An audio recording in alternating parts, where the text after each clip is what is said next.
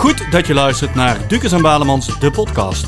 De podcast over actuele zaken in de financiële dienstverlening.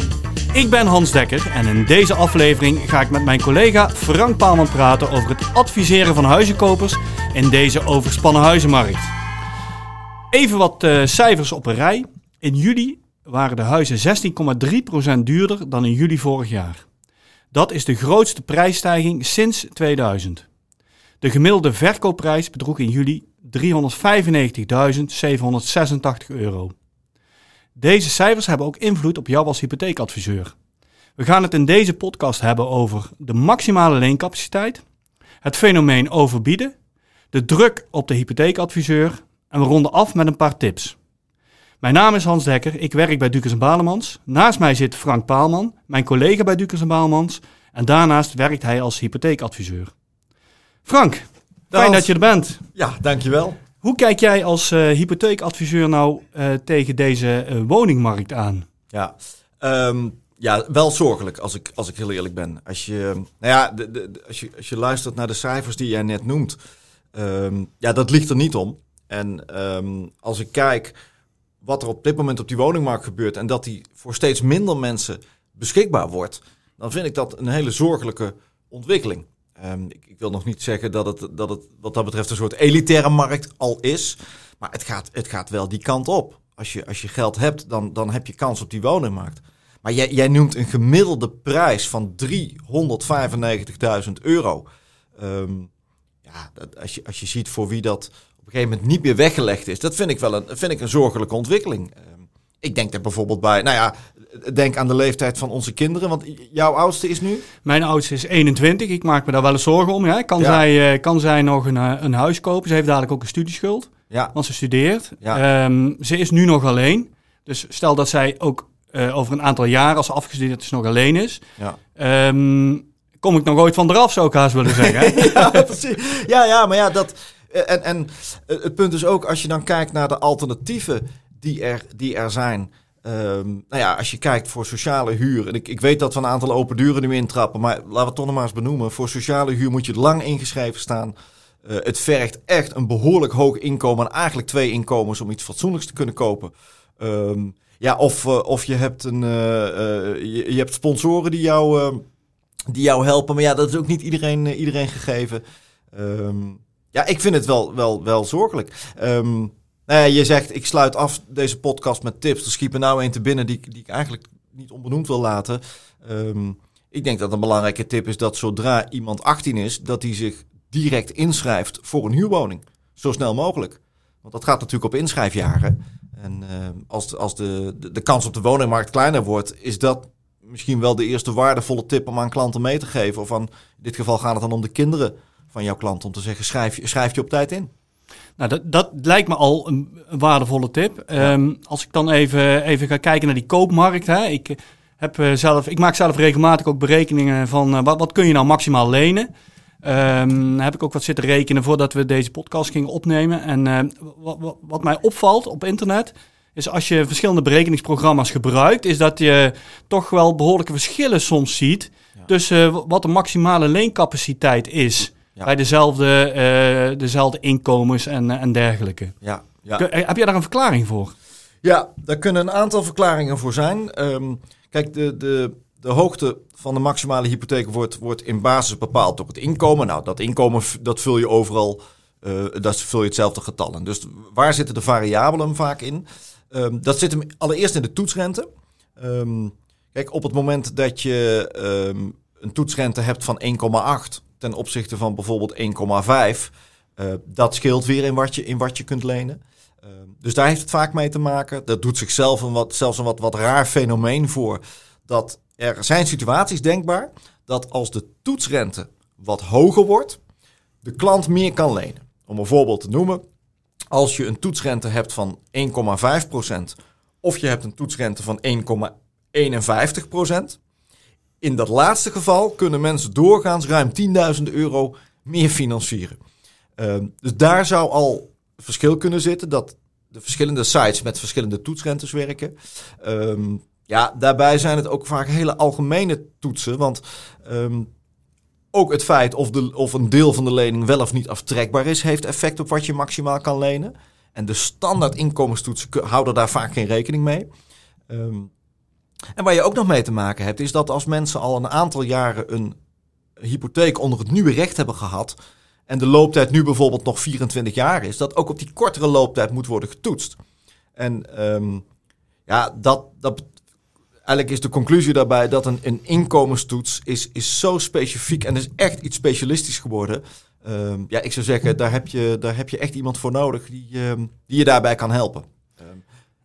Ja. Dus ja, daar zit, dat, dat, verklaart wel de verschillen in de uitkomsten. Ja, dat snap ik. Maar dat, dat gaat op een gegeven moment wel mensen uh, teleurstelling geven. Want ik, ik reken op internet uit, ik kan even bij, uit mijn hoofd drie ton lenen. Ja. Um, dan zit ik al in een woningmarkt waarbij ik uh, misschien wel iets meer moet bieden dan de vraagprijs. Ja. Uh, ik kom bij mijn adviseur. Ik zeg, nou, ik heb een mooi huis gezien. Ik wil, uh, of ik heb geboden. Ik, ik, ik kan het kopen misschien wel. Um, en dan zeg jij als adviseur, ja, maar je kan eigenlijk maar 280.000 euro lenen. Ik, ik bedoel, ja. misschien is het verschil wat, wat aan de hoge kant, maar om, het, om het te chargeren als voorbeeld. Hoe, hoe ga je daar nou als hypotheekadviseur mee om met die teleurstelling? Ja, nou overigens, het verschil wat je noemt is zeker niet aan de hoge kant. Ik heb het onlangs nog, nog gehad dat mensen hebben in 2016 voor de eerste keer een woning gekocht. Hebben dat uh, een annuïteitshypotheek gesloten. Dus de looptijd van die annuïteitshypotheek is nu nog 25 jaar.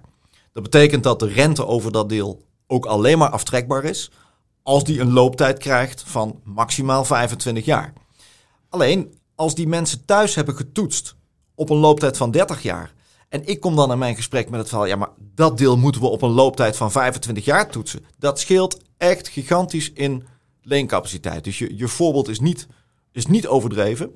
Um, dan is jouw vraag, hoe reageer je op die teleurstelling? Nou ja, je, je wordt wel eens gedwongen om alle registers open te trekken om maar zoveel mogelijk te kunnen lenen. En dat verhoogt, ja, dat werkt wel, wel drukverhogend, vind ik. En um, Kun je, is dat, eh, ja, ik zoek even naar de woorden, maar kun je daar als hypotheekadviseur met jezelf blijven leven als het ware? Want je moet natuurlijk ja. creatief zijn, maar je wil ook niet je klant overfinancieren en je wil je ook aan de regels houden. Ja. Um, hoe ga je daarmee om?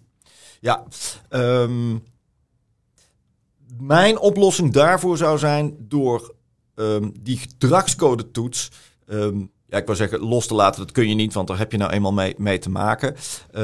En het hoeft ook niet per definitie heel erg te zijn om ja, wat trucken uit de kast te halen om meer te kunnen lenen. Overigens wil ik wel met trucken heb ik het niet over rare dingen. Um, maar er zijn een aantal uh, knoppen waarmee je kan schuiven om iemand wat meer te laten lenen. Dat hoeft helemaal niet verkeerd te zijn. Zolang je maar oog hebt voor de persoonlijke financiële situatie. En dat heeft de gedragscode minder. Um, om een voorbeeld te noemen, ik ben samen met Floor, wij hebben vier kinderen. En als wij, of wij nou wel kinderen hebben of geen, kunnen we volgens de gedragscode evenveel lenen. Dus volgens mij is het als adviseur veel slimmer om eens met je klant veel meer op netto besteedbaar niveau te gaan kijken. En dat vraagt geen financiële planningssoftware. Je gaat of je vraagt aan je klant om een budgettering in te vullen. Vul nou eens in, wat komt er binnen? Wat gaat er daadwerkelijk uit? Um, en ga daar eens met je klant over in gesprek. En dat leg je dan naast de uitkomst van die gedragscodetoets. Um, maar dan heb je echt op netto besteedbaar niveau veel meer inzicht in wat die klant kan betalen. En vervolgens ga je hem vragen stellen over wat betekent dat nou voor de toekomst? Hoe ziet, dat, hoe ziet dit plaatje er nou over drie, vier jaar uit? Um, dus op die manier kun je daarmee omgaan. Dat, dat voorkomt niet altijd een teleurstelling, want daar begon jouw vraag eigenlijk mee. Um, maar dit vind ik wel de manier zoals wij met klanten zouden moeten omgaan. Dus veel minder die standaard gedragscode toets, maar echt op basis van budgetteren gaan kijken. En staan klanten daarvoor open? Want een klant komt bij jou die zegt: Ik wil gewoon het bedrag lenen, ik wil het huis kopen. Die heeft misschien helemaal geen zin in uh, budgetteringsformulieren, in uh, netto besteedbaar. Ja. Kun, kun, jij hem, uh, kun jij jouw klant motiveren om daar toch eens serieus naar te kijken? Absoluut. Ja, dat, mijn ervaring is dat. Kijk, je, je, je, je draagt namelijk iets aan wat in het belang van die klant is. En het enige wat je goed moet kunnen uitleggen is, maar waarom zou je dit nou doen? En ja, als je dat aan iemand uitlegt. Ik bedoel, ik heb nog nooit iemand meegemaakt die zegt: nee, ik vind het een heel slecht idee om eens even een budgettering in te vullen als ik zo'n belangrijke financiële beslissing ga nemen. Je moet het wel even uitleggen. En, en, en even uitleggen waarom dat in, in het belang van die klant is. Maar dan, dan gebeurt dat. Ehm, ik realiseer me overigens, terwijl ik dit vertel, ook nog wel een ander aspect. Eh, ja, ik vind budgetteren belangrijk, netto werken. Ehm, er zijn ook situaties ehm, waarbij een klant eigenlijk geen keuze heeft. Of die het nou wel of niet goed kan betalen, hij zal wel moeten. als je namelijk de keuze hebt tussen een hypotheek met een maandlast van 1000 euro of je bent veroordeeld tot de vrije huursector waar je 12, 1300 euro betaalt. Ja, dan worden er toch wel wat keuzemogelijkheden natuurlijk afgenomen. Ja, en dat zegt een klant dan ook, hè? Van als ik ga huren betaal ik veel meer. Ja, ja ook, ook, ook klanten die ik moet teleurstellen omdat ze het niet kunnen lenen. En, en ja, 1300 eh, euro moet ik dan wel aan huur kunnen betalen.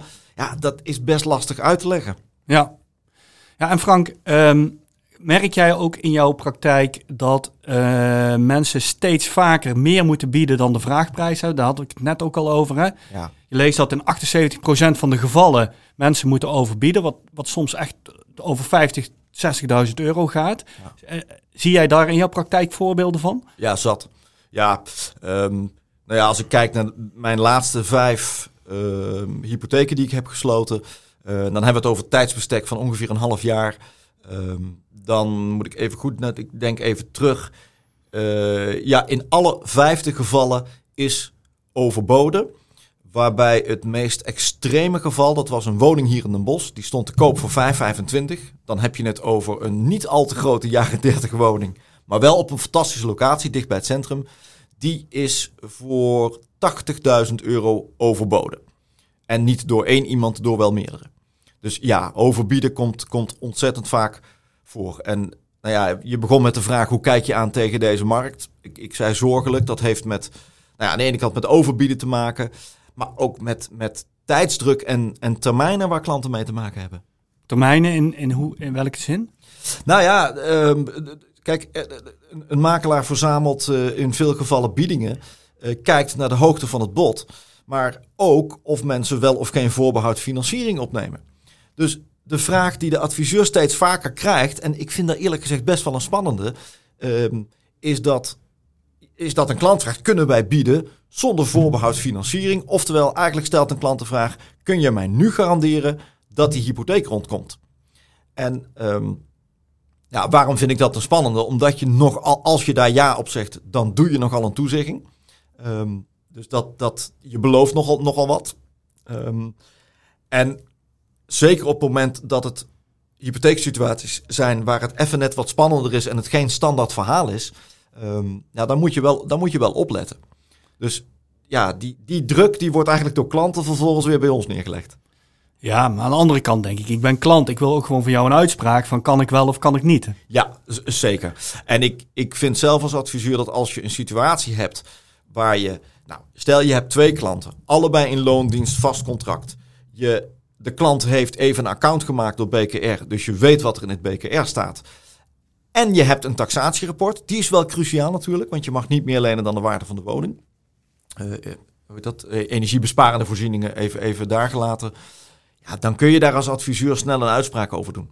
Dus wat ontzettend belangrijk is in deze markt, is zorg dat je in een, in een bijna moordend tempo stukken van klanten hebt. Die werkgeversverklaring, salarisstrook heb je in dossier. Laat de klant een, een account maken op BKR.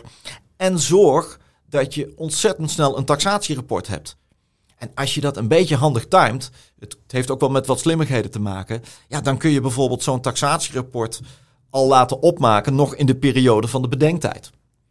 En nou, het enige wat dat dan betekent is dat je soms even moet, dat je dat dus goed met de taxateur moet afstemmen. Um, en dan hoeft het rapport zelfs nog niet eens compleet uitgewerkt te zijn, maar dat de taxateur wel aangeeft: oké, joh, ik vind dat het dit en dit waard is. Ehm, maar het komt wel steeds ook wel vaker voor dat de taxateur zegt: ja, uw klant heeft, uh, heeft 6 ton geboden. Maar dit huis is echt niet meer waard dan 5,5 ton. Dus dat is iets wat je heel snel moet weten. Ja, wat me dan nog te binnen schiet. Um, je had het net over de jaren 30 woningen, heel populair onder huizenkopers. Um, als je dan gaat kijken naar die uh, taxatie. Um, is er dan ook nog een bouwkundig onderzoek of iets dergelijks nodig? Ik zou altijd wel een beetje huiverig zijn als ik zo'n woning koop. Van zit, daar, zit, daar, uh, zit daar iets achter? Hè? Ja. Kan, kan, ik overal de vinger achter krijgen? En vooral in zo'n taxatie en eventueel de kosten die daar uh, mogelijk nog, uh, nog uit voortvloeien. Ja. Denk je dat zo'n bouwkundig onderzoek, dat komt eigenlijk ook steeds meer onder druk te staan in deze markt lijkt me, want daar heb je ja. geen tijd voor. Zeker. Uh, ik, ik, bij, nou, we hebben het nu over jaren 30 huizen. Daar vind ik het per definitie een goed advies om een bouwkundig rapport te laten maken. Alleen, punt is weer, als een koper dat als een onbindende voorwaarde wil opnemen, wordt het vaak afgewezen.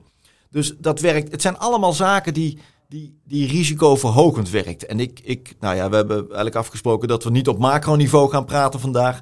Maar ik zou toch wel onderhand pleiten voor wat meer wet en regelgeving die de koper iets meer beschermt in deze markt. Nou, eh, eh, ik denk uh, heel waardevol uh, dit gesprek, ook voor, uh, voor onze adviseurs die luisteren. Um, ik had het net over tips. Je hebt al, ik denk, een aantal tips gegeven. Heb jij voor ons nog een laatste tip? Of kun je een aantal tips eventjes herhalen voor, ja, voor de mensen? Zeker. Nou, we begonnen met de tip dat, dat als je 18 bent, schrijf je in voor een huurwoning. Dat, dat is er één. Um, tweede tip voor de adviseur um, is Kijk niet alleen naar de gedragscode, maar ga nou samen met die klant of samen met die klant, laat de klant in ieder geval budgetteren en kijk ook naar netto besteedbaar uitkomsten. Dan, dan ben je echt van grote betekenis voor je, voor je klant. Um, en richt je bedrijfsprocessen zo in dat je snel kunt handelen. Weet je, we hebben nou eenmaal met die markt te maken. Dus dat je op korte termijn um, wel een uitspraak kan doen. Dus dat je een taxatie hebt, dat je alvast een eerste rentevoorstel hebt van de bank. Um, dat je nog eens even bij die bank extra checkt van hey, um, is het nou gebaseerd op alle juiste, juiste gegevens? Dus als je, als je zorgt voor snelheid en zorgvuldigheid, dan, um, ja, dan kun je ontzettend veel betekenen voor je klant in deze markt. Frank, heel erg bedankt. Ja. Uh, ik denk dat uh, mensen hier echt iets aan hebben. Uh, ik wil de luisteraar uh, graag bedanken voor het luisteren en graag tot de volgende keer. Absoluut, dankjewel Hans. Dankjewel.